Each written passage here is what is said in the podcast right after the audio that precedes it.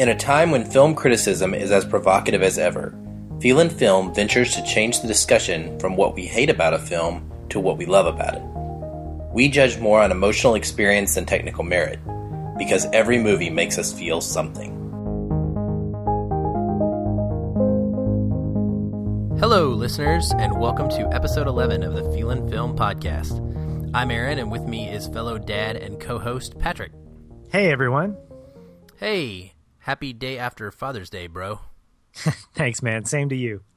Uh, today we're going to be talking about Dory. We wanted to be doing this yesterday, but, you know, priorities, right? Yeah.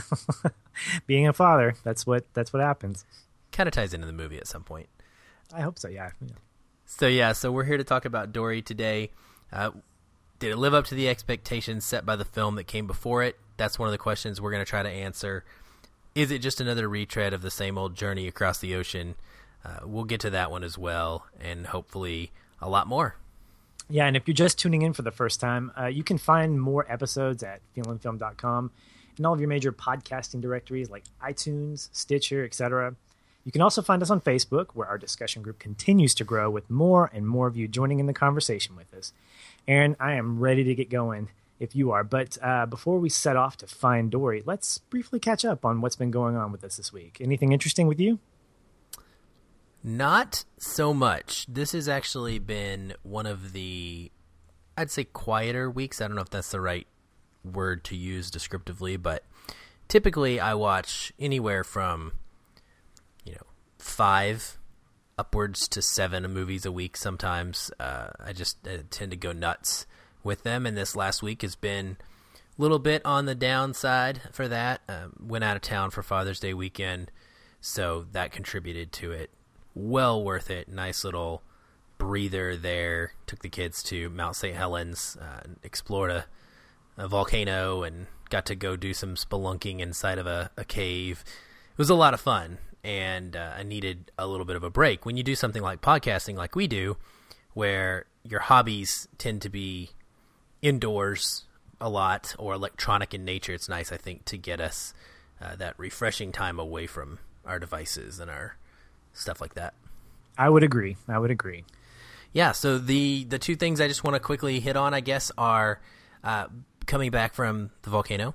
Uh, I wanted to watch something kind of tied to caving or volcanoes uh, last night as I wound down and got ready for my work week to start. So I decided to pop in uh, the Descent, I haven't seen that one in a long, long time, and definitely not since I've become a fan of the horror genre.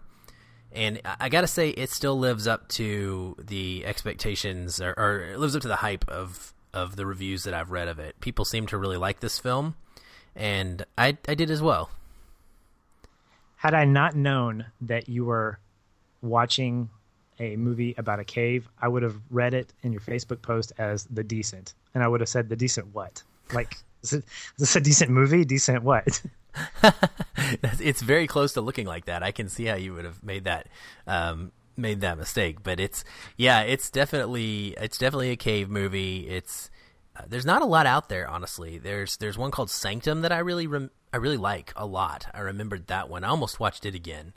Um, but decided to go with the Descent. It's it's a really neat little blend of horror and psychological mind bendy stuff going on. Um, so a little bit gory, but I was able to deal with it because the story was intriguing. That's cool, man. I had I had not heard of it until you mentioned it, so it may be one that I try to check out. You think my stomach could take it? I do not. Okay. If well, we're being honest, no, I don't, I don't. I mean, actually, I don't know if it's if it's more like the demonic and ghost hunting type movies that that kind of unsettle you, and you're okay with just straight up, you know, unrealistic, somewhat, you know, like monsters ripping off a piece of somebody's throat. If you can handle that, then you might be able to handle this one. So buddy cop movies, basically. nice. Well, staying in the uh, horror genre for me, the one other thing I wanted to briefly mention is if you didn't get a chance to check it out, um, we did drop a special mini-sode for the first time ever late last week. We, I will say, I say we, I really, really wanted to cover The Conjuring 2, and Patrick had not seen it. Um, so we went out and reached out to a buddy of the show, Scott Kelly, uh, big horror film fan and one of our uh, most interactive listeners. And we were able to bring him on and have a great conversation about that movie. So that episode is out there as well as Jaws from last week. We, we put two out. And if you haven't got a chance to go see The Conjuring 2, I highly recommend it. In my top three for the year so far, uh, just a phenomenal, phenomenal film on on all accounts. And uh, then you can listen to that episode. But Patrick, Fantastic. what about you? Well, I stayed in the documentary world this week. Um, a lot of times when um, when uh, when I get some some evening time to myself, I'll flip through Netflix and see if there's anything that interests me. And I find that documentaries tend to grab my attention more than anything. And so this week I was thumbing through and I ran across a documentary titled The Resurrection of Jake the Snake.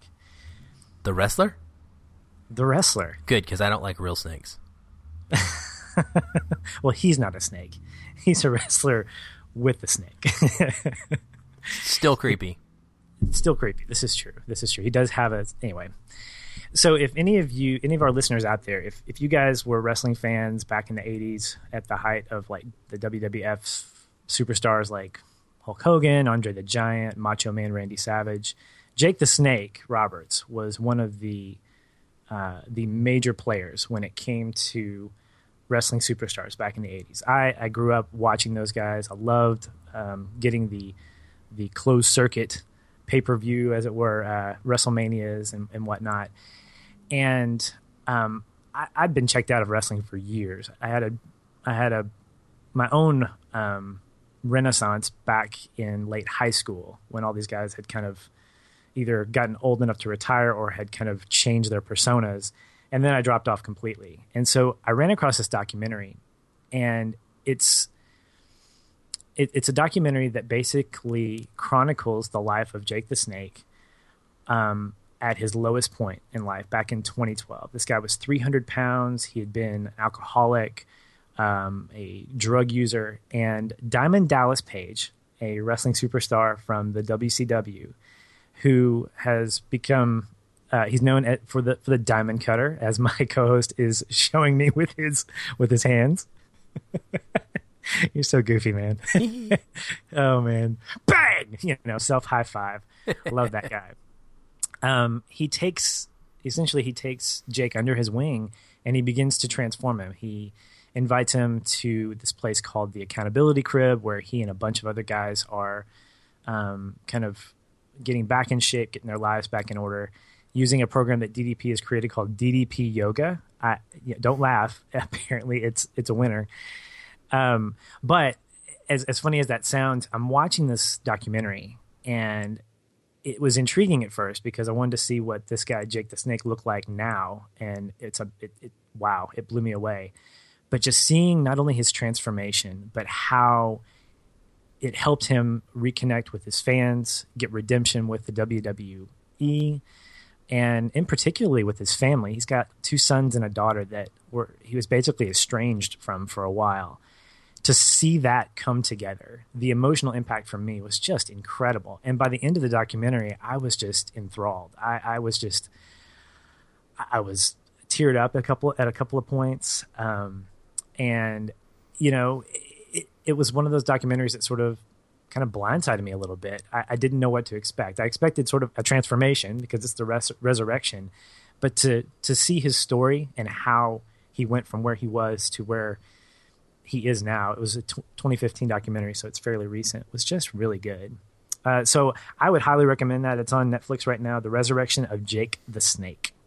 Very interesting. You know, you know what I love is that you always come with something completely different and out of nowhere. I mean, even if you're staying in the the documentary zone, these this is nothing like some of the other docs you've mentioned and your recommendations listeners love them you know we've gotten a lot of feedback about your recommendations so um, I, I, highly suggest you guys if you're at all interested in redemption stories or or uh, wrestling you know especially older wrestling go check out uh, what is it called the resurrection. the resurrection of jake the snake all right Cool, man.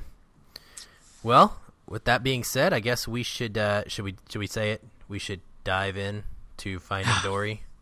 I thought we were done with the really bad aquatic puns. well, but I guess you know, when they're there for the taken, they they're just there. Um, we're not going to spend a lot of time introducing this movie. If you guys out there have not seen Finding Nemo and you don't know what this movie is, where this movie is coming from, then I'm just going to tell you to turn us off right now and go watch Finding Nemo, and then maybe you can come back and, and listen a little bit more. But this is the sequel to Finding Nemo. Um, and spoiler alert, we are going to spoil the movie.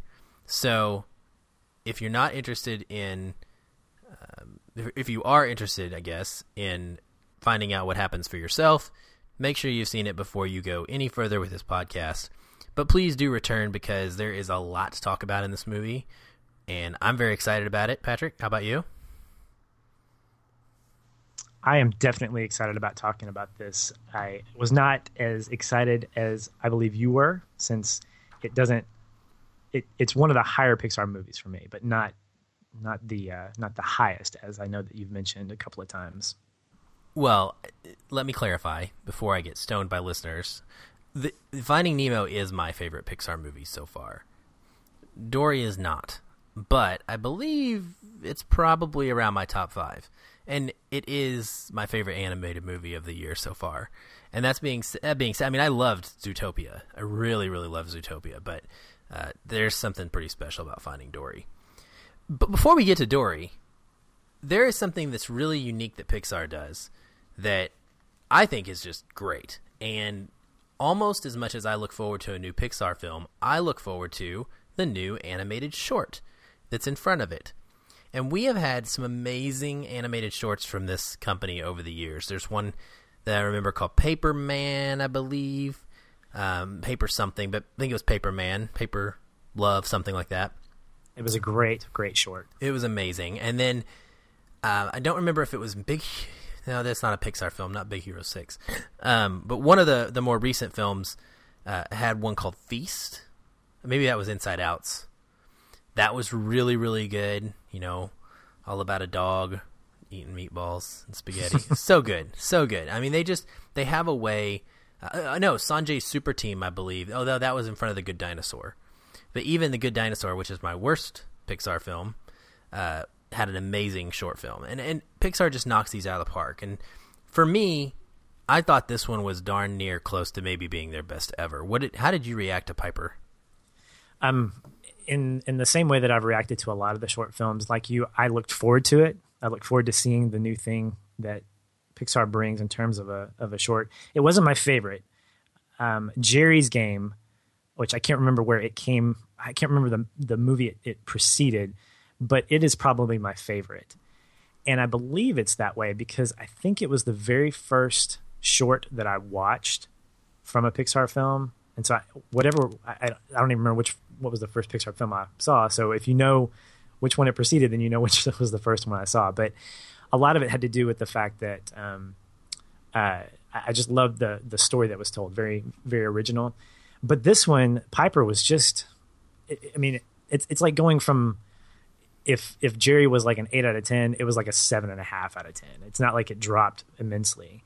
These these short films sit so high on quality, on a level of quality that um, just watching them is a treat altogether because you know you're going to get something fun. You know you're going to get something very cool. Uh, and my son, it was really funny. This is his second film to go see. He went to go see the Lego Movie with me a couple of weeks ago. Nice choice. After, yeah, it was great. After it was over, he looked at me and he goes, "Is it over?" And I said, "That is, but now it's time to find Dory." And he goes, "Okay, Daddy." that is adorable. What about you? I really liked it. Both my kid or both of my kids also really enjoyed it. They they say they think it's probably their favorite. Um, it animation wise, it's hard to argue with that. This really set the tone for what Finding Dory was going to be like, um, and got me excited honestly because I saw this animation in this this little short film, and I was just like, wow! I just I I am continually blown away by what Pixar does with their animation. It just gets more and more lifelike, more and more real, and even not seeing these things in 3D. I, I didn't see it in 3D. Did you? I did not. Okay, so even not seeing it in 3D, I mean, it almost feels 3D. It's just so lifelike, and I just love this simple little quick story about uh, you know facing your fears, becoming who you're going to be, growing up, um, getting out there. I particularly just love the fact that these little baby crabs are helping the little baby bird. You know, there there's no, and this is kind of funny. This is like a theme that I've noticed in a lot of Pixar films. Um, is that uh, Dory specifically, Dory and Nemo, uh, that there's really no animals that are prey. All the animals are kind of like helping each other out.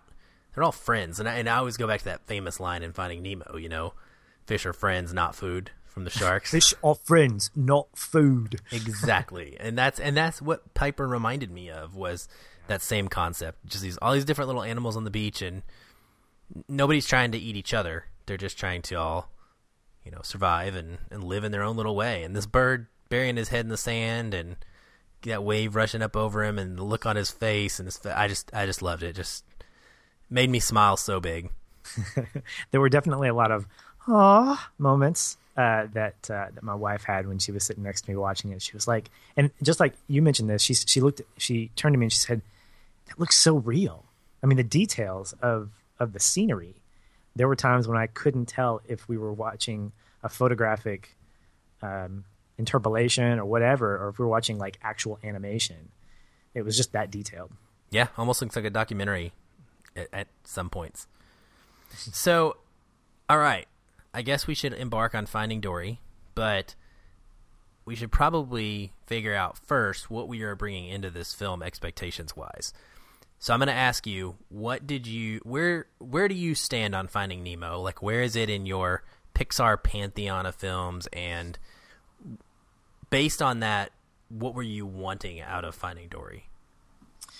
Well, honestly, I I didn't know what to expect. Finding Dory to me, uh, well, let me back up. Finding Nemo is not my favorite. It's definitely up there. As a dad, I can definitely connect with the father son story. Um, I love that particularly Finding Nemo is not just about Nemo. It's more. It's even equally as much about Marvin, the the the dad. You know, his dad. Marlin. He's not. Marlin. A, he's sorry. not Marvin the Martian. Sorry, my bad. Marlin, but he's not a Marlin, right? No, that's even. Not, it's even more hilarious. Marlin, that's not a Marlin. but as far as uh, my favorite, my favorite movie uh, in the Pixar universe is Toy Story. It will always be that Woody and Buzz um, mostly the mostly because of the trilogy. I the fact that Toy Story was great and the fact that Toy Story 2 was even greater as a sequel just blew me away because sequels, especially the animated movies, typically are not or haven't have not been in the past um, as as good. And then to see that particular trilogy finish off in such a way that felt complete, um, it just that that that anthology sits in sits a, has a high place in my in in my book. But Finding Nemo comes in, I believe, um, a really close second. And so when I was looking at Finding Dory um, as a movie, I asked myself, why? Why why are we finding Dory? And why are we finding Dory so many years after what after this first movie came out? And so I wasn't I wasn't like not wanting to go see it, but I wasn't as excited as I would be as if this were like Toy Story 2, which I think had some a shorter time frame between the first and second movie. Um, so my expectations were about on par, maybe a little lower, and um, and they exceeded my expectations. Honestly, what about you, Aaron?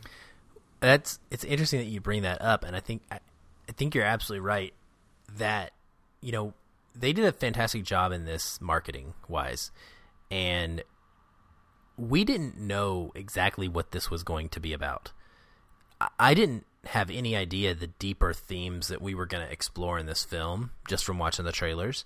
I I thought we were going to literally just go find a lost Dory, just like we found a lost Nemo, and that was actually my only hang up with the film. I was a little bit nervous about that. I was a little bit worried that we were just going to do the same thing over and over and over again. But luckily, it doesn't seem that that's what happened. So I, was pleasantly surprised. I, I had high expectations, and I was still pleasantly surprised. And I haven't stopped thinking about it since. Um, I really enjoyed everything about it.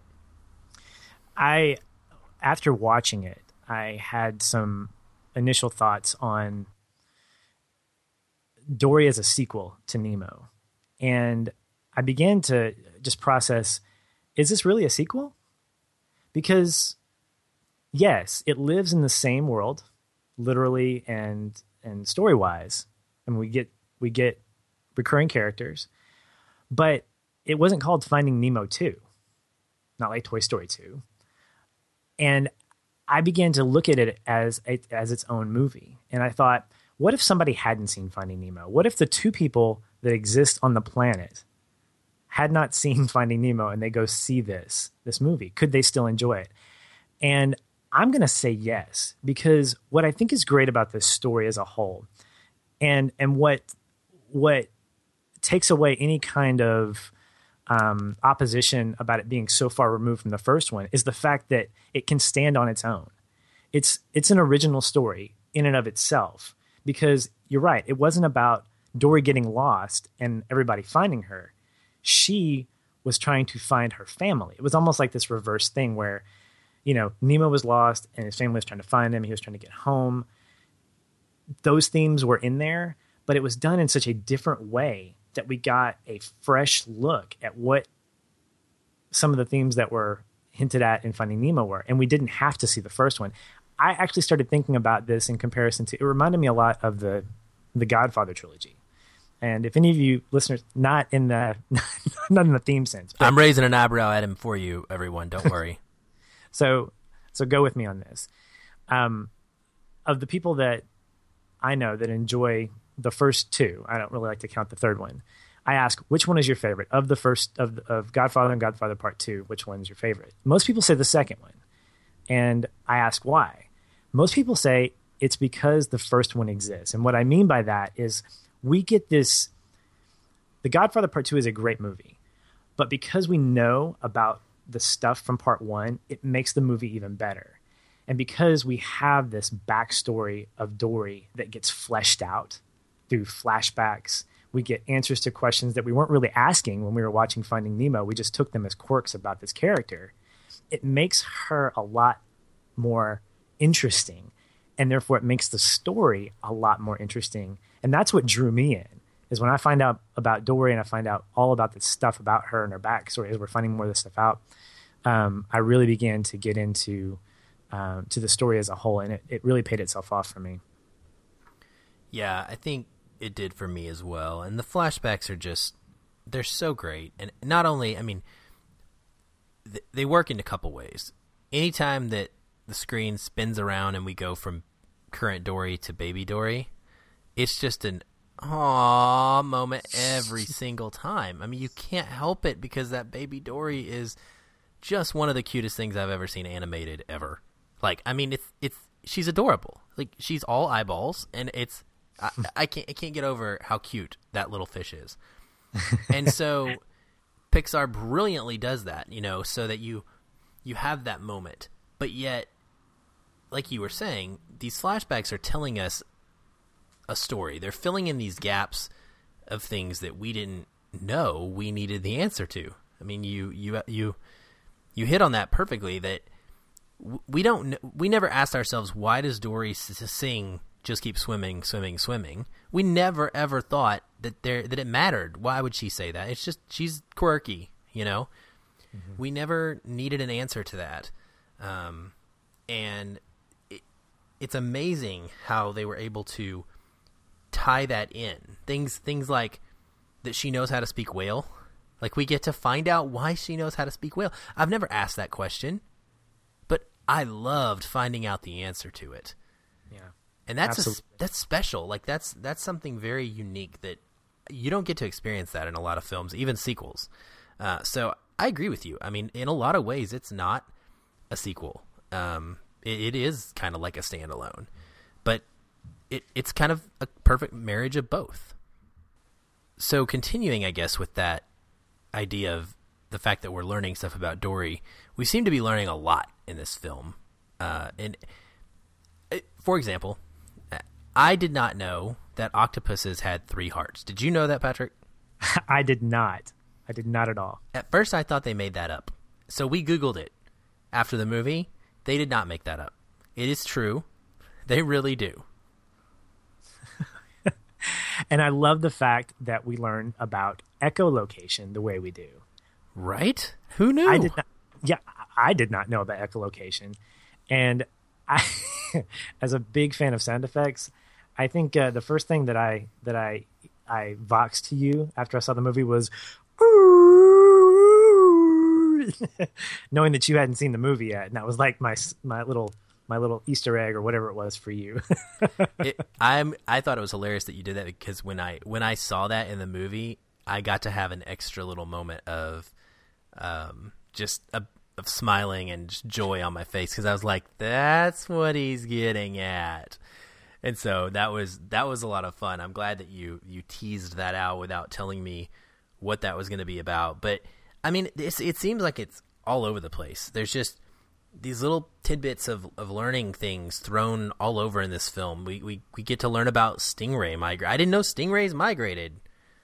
You know, I, and the we get to hear Sigourney Weaver, you know, teaching from a from a, from a loudspeaker. I I just love the way that they brought edutainment into a major movie.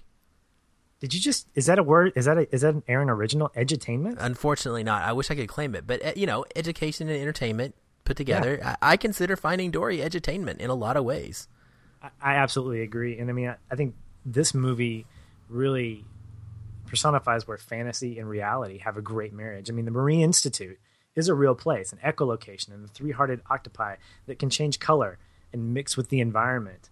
Um, you take all those physical things that are real and you use them to tell a story of fantasy that echoes the same thing that Dory is coming to grips with, that her imagination and her ability to not see limitations, it creates something wonderful. And I love the fact that the theme of the one of the major themes of the of the film is lived out by the filmmakers, that they use what we would consider limitations, like an institute, a, a physical place, and they use it to just amplify this this wonderful adventure it, it really I loved it. I loved it.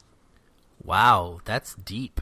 I, I hadn't thought about the fact that they were, you know, using these things that they had as limitations to um, overcome and still be able to tell an amazing story within them. But you're right, and I mean, I think that's clearly there's clearly those themes of Dory's. Gosh, I don't know what word to call it um, her memory loss. Let's just call it right now her memory loss. But Dory's memory loss is what drives the plot of this film. And so, as she's seeking out her family, um, we get to go through this whole thing from her point of view. And I think that that's such a strength of the film because we get to put ourselves in her position. And, you know, all those things that she was learning earlier, we talked about, we get to learn those with her at the same time. Like Dory doesn't know why she keeps swimming, why she sings "Just Keep Swimming," and she gets to have that. We get to have that aha moment together, right? And it really just bonds us to her character.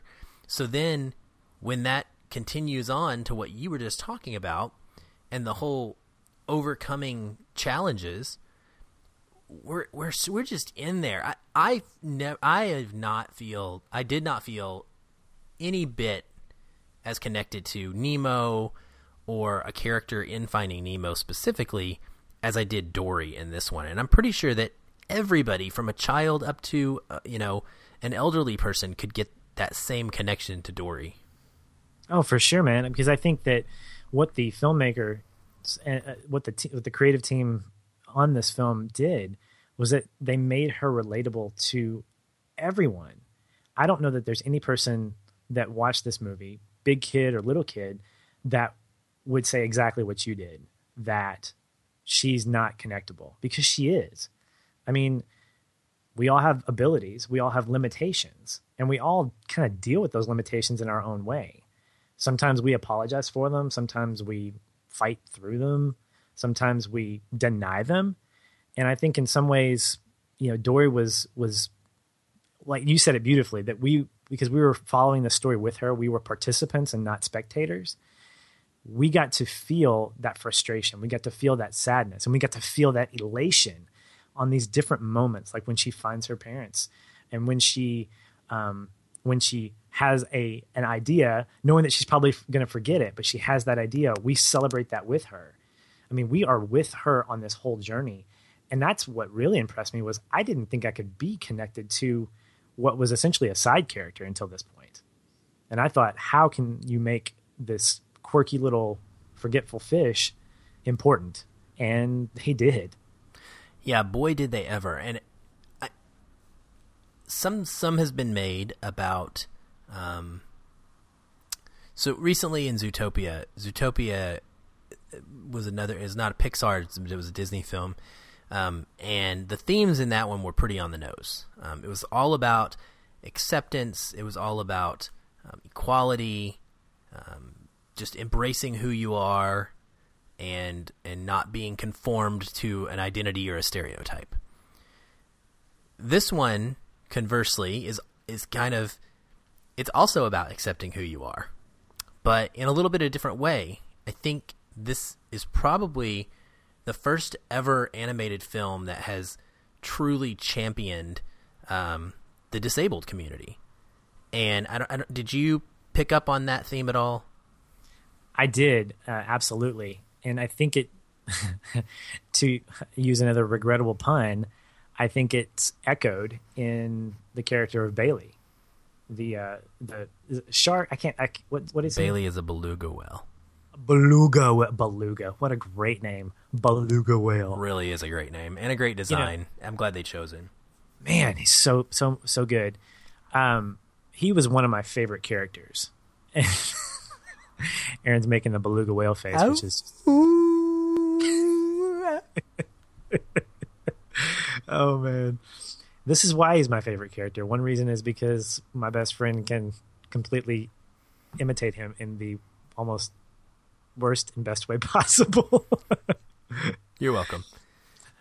But he, um, he epitomized. He was yet another character that saw what he was born with as something that he didn't understand, and therefore he thought it was a limitation. And I think with him and with Dory in particular, we we got this sense that what they considered something that was a limitation became the thing that made them stronger. And their their disability became their greatest ability. And they embraced that. And they embraced they began to embrace it with confidence as the as the movie went on.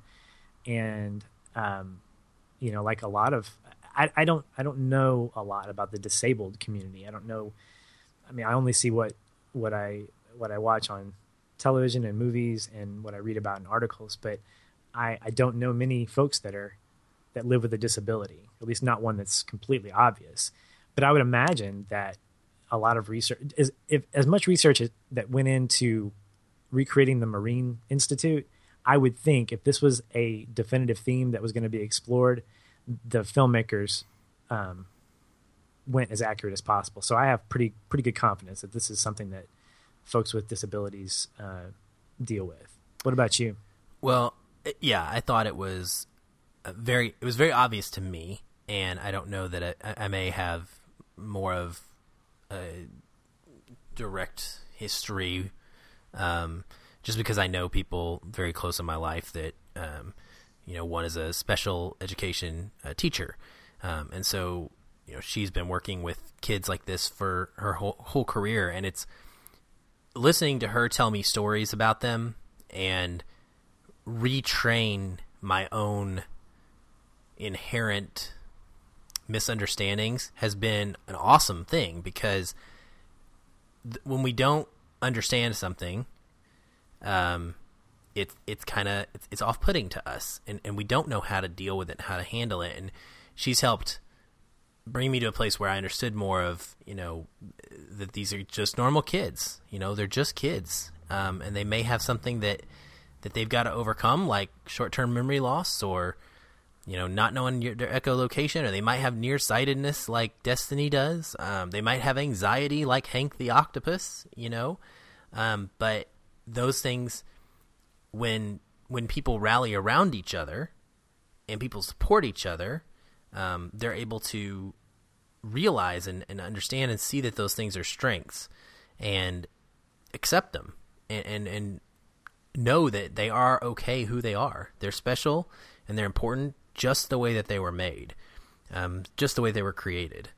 Yeah, and it got me thinking about the the idea of the disabled, and I'll, and I'll keep it specific to to the movie because I don't want to presuppose anything about something I don't know a lot about. But do you think that there was an idea that was, I'll say preached, but an idea that was that was explored about not only is your disability something that you can just live with, but it's something that you use to make you better.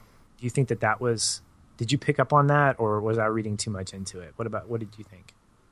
No, I I would completely agree. Um, you know, there there comes a point where um, they do make you better, and all of the characters looked to had a moment in the movie where they they got to shine because of their disabilities, right? And even even the bird Becky.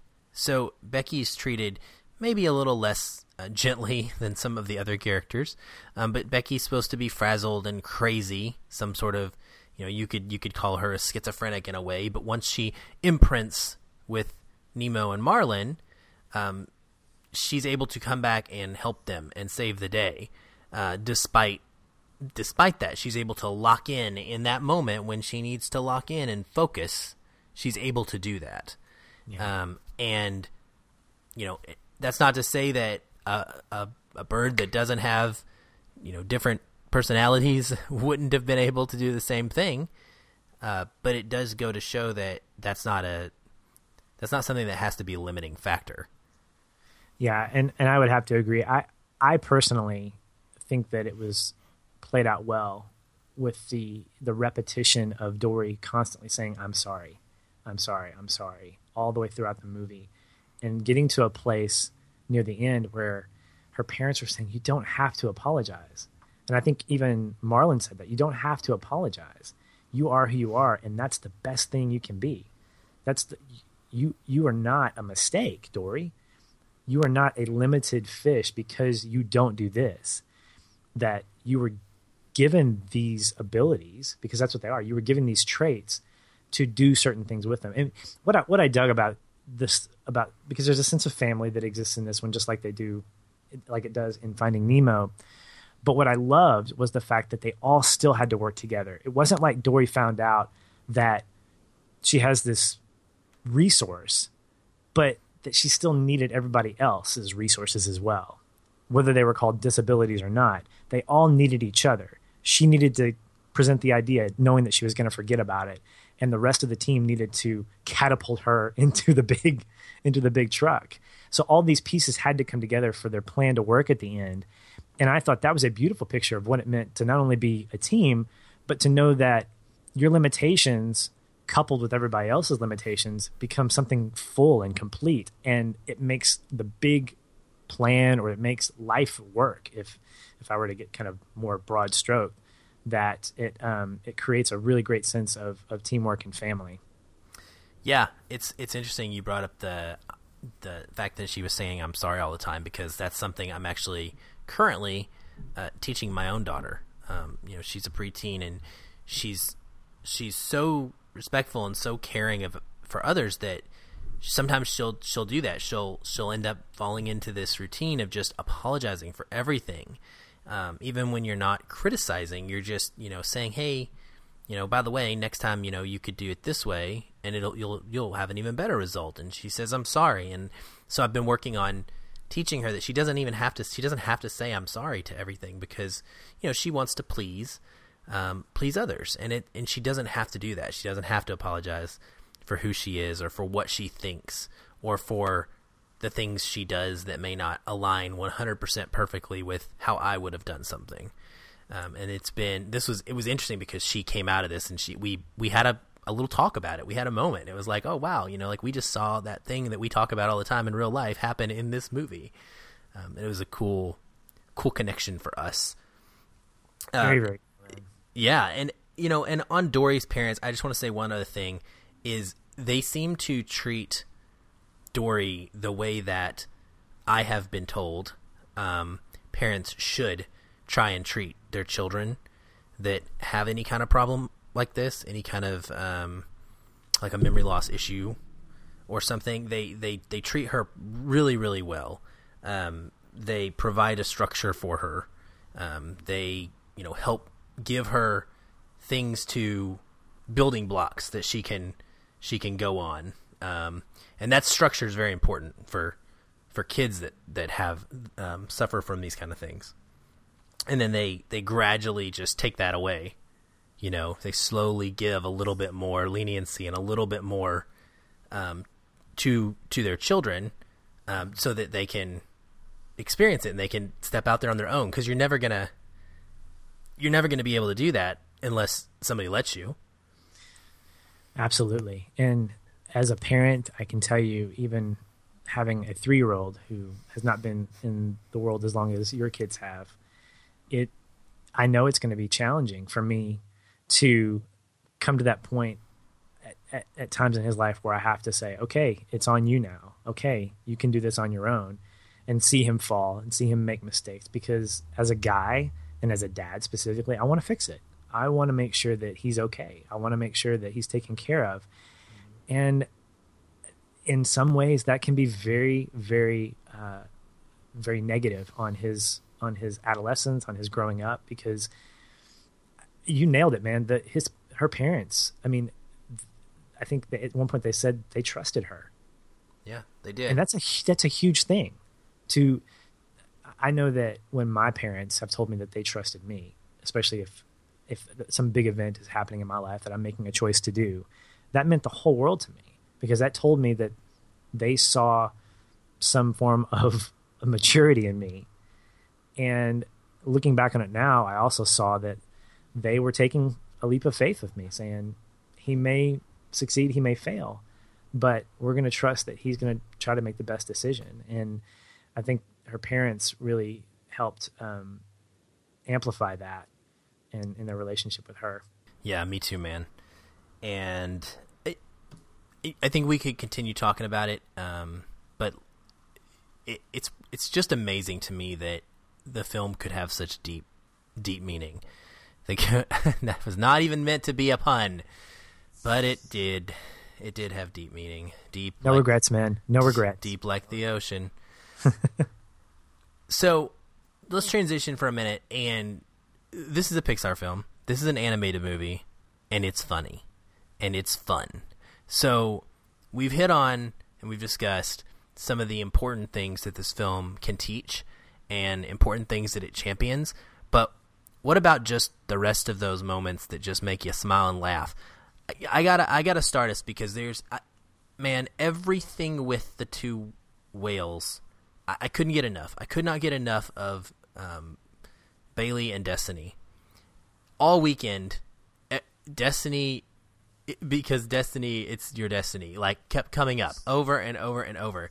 Just it, it, those two were so perfect. The echolocation issues and, and, once he turns on his echolocation like the, it just nailed that was the best thing in the film for me you know? Like i mean every time he turned it on i can't even see i can't even like imagine and picture him woo woo woo woo wooing without like laughing out loud because i'm imagining him like it's just the ridiculousness of him seeing so far away, you know, and then like the truck's coming down into the police roadblock, and he's like, "Woo, watch out! we got we we should move." But yeah. they they are awesome. Everything with the two whales, um, you know, every time he would say he would say wall like 0.5 seconds before she she hit the wall. He never right, said right. wall with a long enough time for her to actually stop and avoid the wall. It would he'd be just be like watching. He'd be like wall, boom, and she's back into. I feel so terrible for her. Um, but yeah, I just those characters and the woo wooing with the echolocation for me that was this year's special line. Like every year, every big Pixar film to me seems to have kind of something funny that I take out of it that I can really remember and latch onto, and with the kids that we can come back to. This year, it's the echolocation. Last year in Inside Out, it was the whole um, theme song for Bing Bong. It was "Who's your friend that likes to play Bing Bong, Bing Bong." you know, we would do that all the time. This year, definitely echolocation. But w- what else? What else was there? What what for you hit hit the mark? Oh well, um, my stuff is real visual. I, I loved and and and the way that uh, the way the comedy in particular, I I liked seeing um, Hank change into different, you know, change into his surroundings. You know, like I think there was one scene where he and Dory are hiding, and he becomes a tree because she's in a fishbowl, and it's like he's a he's a tree in a fishbowl. Did you watch the end credits? End credits of? yes, you... I watched it a little bit because you know because because Carson wanted my son wanted to he wanted to leave, but I watched the first probably you know two or three minutes, seeing him in just different forms. Hilarious. He was great. He, you know he, um, I I, I love that. I loved the the the ink moment where where somebody touches him and and then the ink just splatters and it's and, and it's just this silence like like like when somebody passes gas and they know it and everybody hears it it's like you feel that way you feel like really embarrassed yep uh, one of my favorite moments was when when the truck opens or when the truck launches you know is launched off the off the bridge or whatever it is into the water. And what a wonderful world is playing. And everything's in slow motion. And there's this one moment where a fish, a small fish, then gets eaten by a larger fish, that then gets eaten by an even larger fish. And you're going, are they really going to show fish eating each other? And then a half second later, you see the big fish just spit everything out, this green ooze of like saliva. It's the same one, and he's the same one who's been like, I think he's sneezing. He, he's he's been sneezing or, or coughing That's right. all That's movie right. long. He's done it like three or four times. There's been like gags where you'd, you'd see that guy in a tank, and it'd be like that, you know. and then Yeah. sure enough, it happens again and saves those little fish's lives. Oh man, it's just it's so great. Um, and you mentioned earlier Marlin having to uh, imprint himself on the bird. I thought that was great. It was so awkward and at the same time just hysterical. There were a lot of just funny little awkward moments that you kind of go, "Ooh, yeah, I feel bad for you," but I'm kind of laughing on the inside and the outside.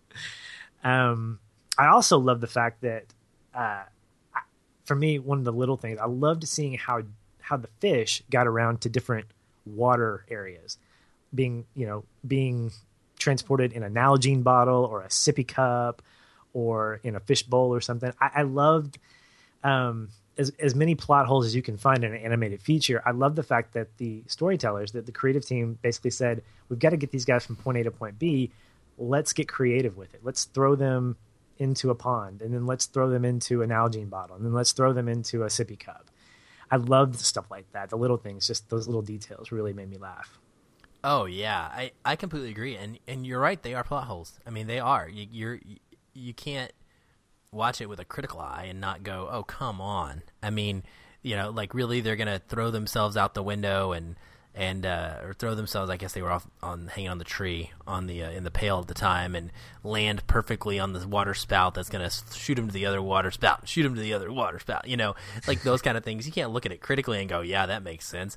But it doesn't matter because you're having so much fun and because they're they're interspersing those little lines of important dialogue like what would Dory do, right? Like while we're going through that scene, that's what's happening. So we we lose completely the necessity of reality because we're just so absorbed in that world because the characters are so great and they're taking our attention.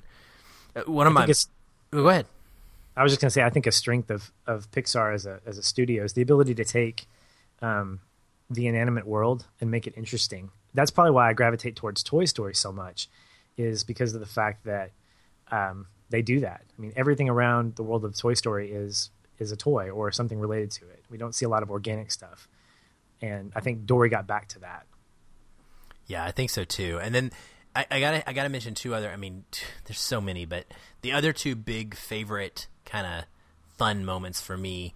Um, one is when Dory is getting lost trying to get through the pipe system, and Bailey is using his echolocation to direct her, and it's like watching like a submarine movie like you know like that's what it looks like. And then you see these like two things coming at her. And when Nemo and Marlin find Dory and they're just swimming around her frantically, like all just excited, like that they found her. And you just hear Bailey and he's like, "Oh no, they're consuming her!" and I, we just died laughing. So good. So Yeah, good. so, So, good. good. That and the otters, everything. I mean, in real life, I think everybody's a fan of the otters uh, because you can't go to an aquarium or a zoo and see otters and not just go aw. So they they played it perfectly, and you get a bunch of otters standing in the middle of a street holding fish in their hands, and and Dory says, "Cuddle party." and you know like i mean it's so dumb but like that's what i want. Like i want a cuddle party with an otter. I do. And so i could relate. And then the guy that you know slams the car sideways what does he say? He sees them and he doesn't freak out and go oh my gosh. He goes oh like even he reacts that way because they're otters man they're otters so cute. So cute. I I think was it the sea lions that with the uh, the sea yeah. lions in the rock I thought I thought they were great, and I will say this: I think when you take a non-human and you give that non-human a non-American accent, you've already just scored points with me. So they could read from the telephone book for all I care, but you have these sea lions in this great. Uh, I think it was a British accent, maybe or New Zealand. I can't remember, but it was a great accent. Seeing them dialogue back and forth with Marlin and uh, and Nemo, and then um, what was it? The other sea lion that wanted to always get up on their on their rock. What, what was it they said to get him off? What was it to scare him away? Do you remember? I think it was like man, man, man, man, man, or something, something like that. I I thought that was great. That was very I know they were referencing a bark. It was, you know, making fun or light of the fact that, you know, sea lions bark. Um, oh, yet another educational thing I did not know. Yeah, they do. Well, yeah, there's there's so much fun stuff, man. I everything I just loved it. I loved everything about it. I I thought it was so brilliant that we could go in there and learn things and then you know, get a better understanding of a community that is not well represented um, and not always well supported. Uh, and then at the same time, get our normal fill of laughs and smiles and and cries, which leads me, Patrick, to what we want to do here. Is we in the past we've we've kind of done a three favorite scenes model for the podcast, and we've decided that we'd like to try something a little different because we felt like we were intentionally not talking about some of the best scenes in these movies until the very end, and that's not fun. I mean, it's hard to like withhold that. I can't imagine not talking about some of this stuff in Dory and just waiting and trying to to hold it in. So we're only going to hold in one or two favorite scenes from now on, and that's going to be like our most impactful moment, like our feeling moment, right? Maybe you know we don't have to have a, a name for it, but it, this is this is the moments that that moved us the most in these films because that's what that's what matters to us. And Feeling the moment, feeling the moment. Yeah, we'll, we'll figure something cool out. Or maybe somebody else can come up with something better for us. But we're each going to have one, uh, and sometimes they may be the same. But for for this one, I'm going to start, and I got to say, Dory following her instincts was such a a neat thing to watch happen, and to watch it grow, watch watch her grow into this fish that would would accept that she could trust herself and it and it's just like Stingray, Stingray. I think his name is actually Mister Ray, the Stingray. I don't remember exactly, but yes, Stingray. It would totally make sense being a Pixar movie if his name was Mister Ray. Um, and and he was teaching them at the very beginning to do this, to follow their instincts, just like the, you know, Stingray migration, and the fact that she would find her way to the shells, which was a running thing throughout the whole film, with her parents teaching her to use the shells to get home. Um, the moment that she is starting to follow her instincts and okay, rock, no, no, sand, okay, I like sand, sand is squishy, I'm gonna go this way. You know, I like this, I don't like that. You know, this this is familiar, this is not familiar. I'm gonna go with familiar. And she looks down, she sees this shell, and again, we're doing this from Dory's POV, so we see one shell, and it's like, oh, well, that's that's good. But then she looks up, and as she as it as it pans up, we see another one, and you can begin to faintly see that there might be a line of these. And I lost it. I I didn't even need to see the rest of them because the moment that I saw the second one, I knew what was going to happen and I broke down in tears. My daughter beside me was crying before I even got to my tears. So she was already well into it. And I was I was hugging her at this point and we were both just losing it because it was so impactful. And for me that scene not only had the emotional weight, you know, of her finding her parents, but it transitioned into this hilarious humor between Bailey and Destiny where they were trying to break out of the institute and they end up jumping the wall. And that was something that I just think Dory or not Dory, but I think Pixar is that's why I think they are the kings of animation and the kings of this format is because they they they had me crying like legit tears coming down my face and at the same time they moved me so fast into this humor that I was laughing out loud while I was crying and and I just that doesn't happen hardly ever. So so that's my that's my most impactful scene. It nailed me, and I will f- always remember it. I can't disagree. That was mine as well, and for a couple of different reasons. Um, I will say this about that that ability as a storyteller, whether it's a studio or a director, whoever you want to give credit to, to be able to throw you from one emotion to the next.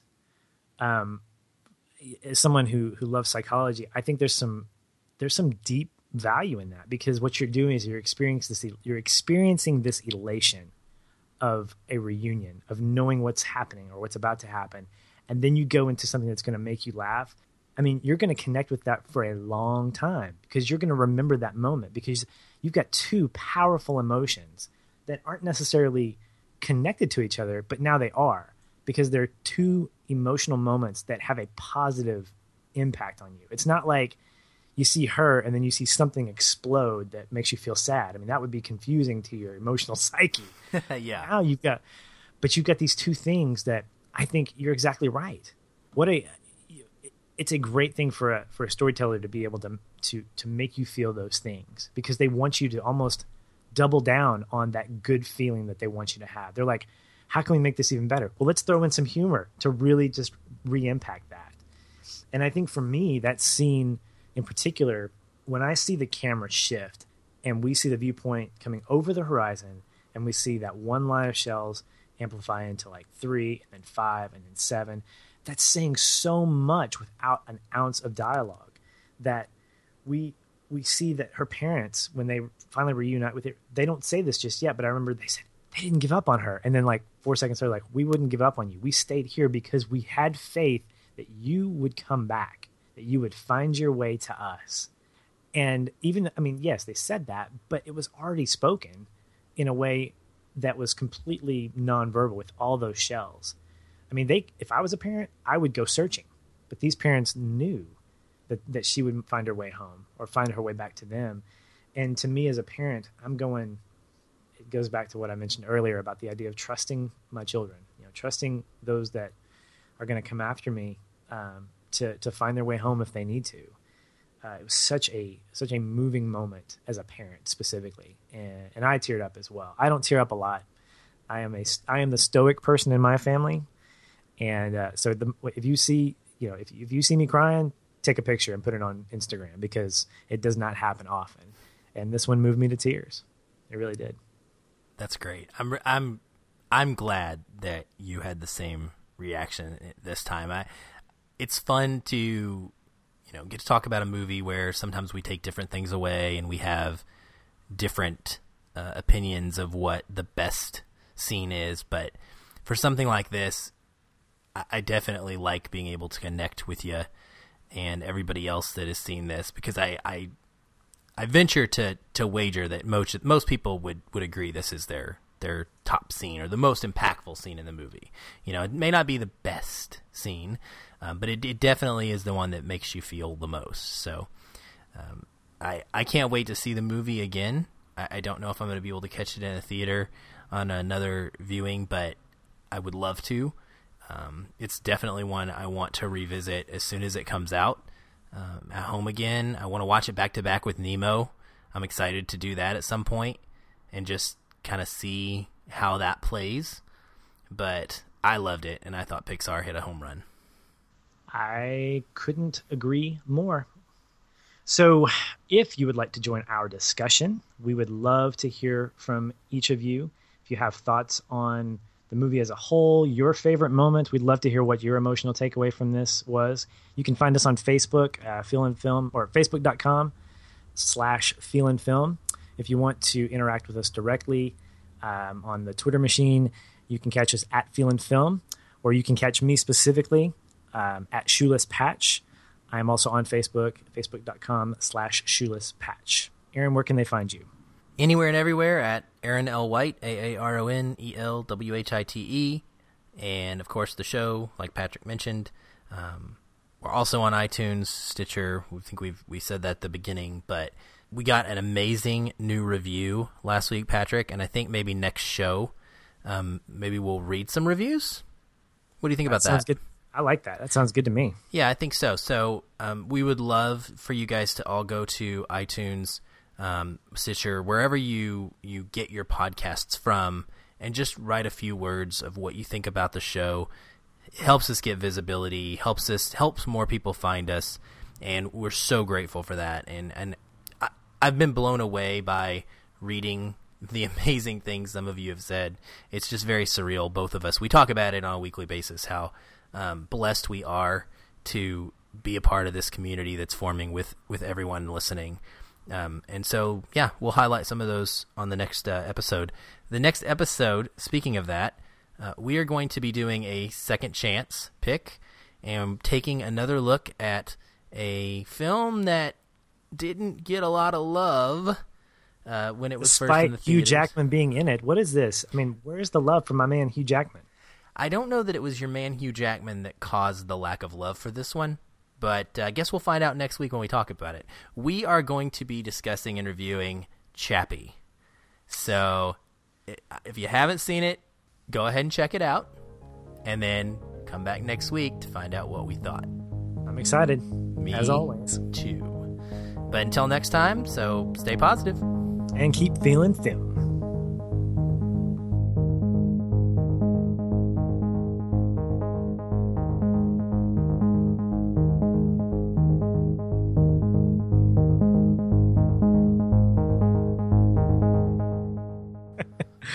This is why I podcast. I, I'm just not a great singer or an impersonator of singers. You're not a great impersonator of lots of things. One out of one out of ten hits. One out of ten. Hey, you know what? Batting hundred when it comes to impressions, I'll, I'll do. I'll, I can do that. That's not good. It's better than you know Ophir. It, it is better than Ophir, but it does get you sent to the minors. At least I'm still playing.